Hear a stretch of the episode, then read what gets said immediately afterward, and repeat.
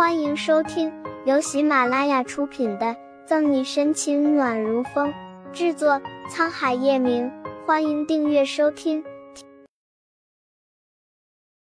第六百一十七章，没有想到竟是为他人做了嫁衣。当然是来看看某人有多忙了。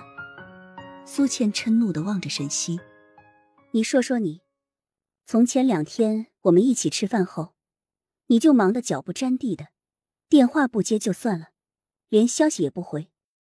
沈西讪讪的摸了摸鼻子，对不起啊，西西，这两天有个任务，我实在是没注意消息。呵呵，这还差不多，还以为你有了男朋友就忘记我这个闺蜜了。苏倩挽住沈西的胳膊，现在时间也差不多了，听说万一广场新开了家海底捞，味道不错，我们去尝尝怎么样？沈西看了看墙上的时钟，确实也是到了饭点了，便拿上搭在椅子上的外套。好啊，走吧，叫上阿姨一起，正好我们三个好久没一起吃饭了。好，眼眸动了动，苏倩欣然答应。沈西不知道的是，在两人离去后，吕微微前便潜进了他的办公室，在抽屉里不停的翻找，最终把目标锁定在沈西资料柜的保险箱上。走到保险箱旁边，吕微微立刻拿出沈西的指纹和密码，一一输入，保险箱就打开了。指纹和密码都是左心言给吕微微的，至于左心言从何处得来，他就不知道了。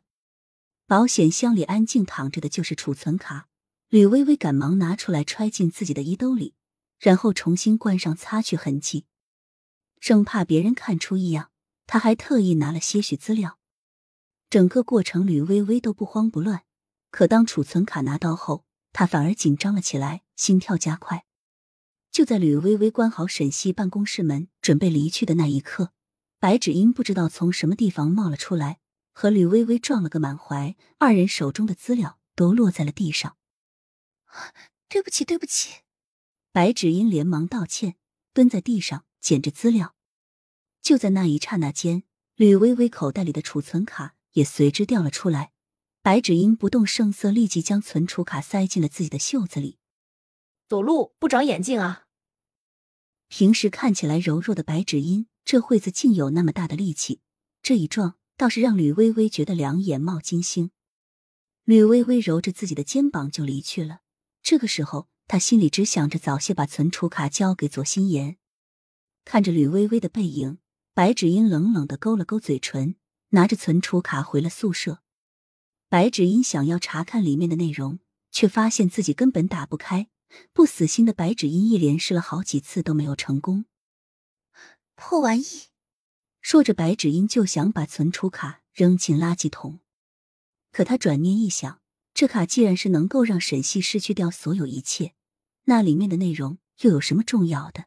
只要没有卡，他沈西一样会遭殃。想到这些。白芷英嘴角诡异的笑意稍纵即逝，她将那张存储卡小心翼翼的用纸巾包好，放进了自己的抽屉里。吕微微本打算将左心言约出来后，就把存储卡交给他的，可是当他一摸口袋，才发现这卡早就已经不在自己身上了。仔细回忆着发生在沈西办公室门外的一幕，让吕微微眉头一皱，她突然意识到储存卡只怕是被白芷英拿走了。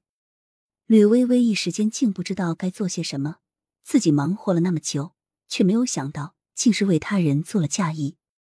越想越不平衡的吕微微忍不住怀疑，莫不是左心言不信任自己，才会又派了白芷音。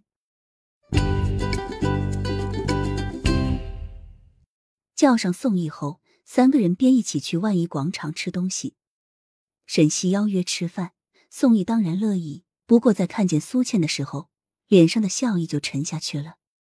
虽然不想见到苏倩，但好不容易有机会和沈西待在一起，宋毅还是不想放过这个机会。吃饭过程中，沈西和苏倩有说有笑，宋毅则一句话没说，所有的目光都在沈西身上。一直注意着宋毅的苏倩心里发凉，脸色笑意不减，实则暗地里早就极度的发狂。本集结束了，不要走开，精彩马上回来。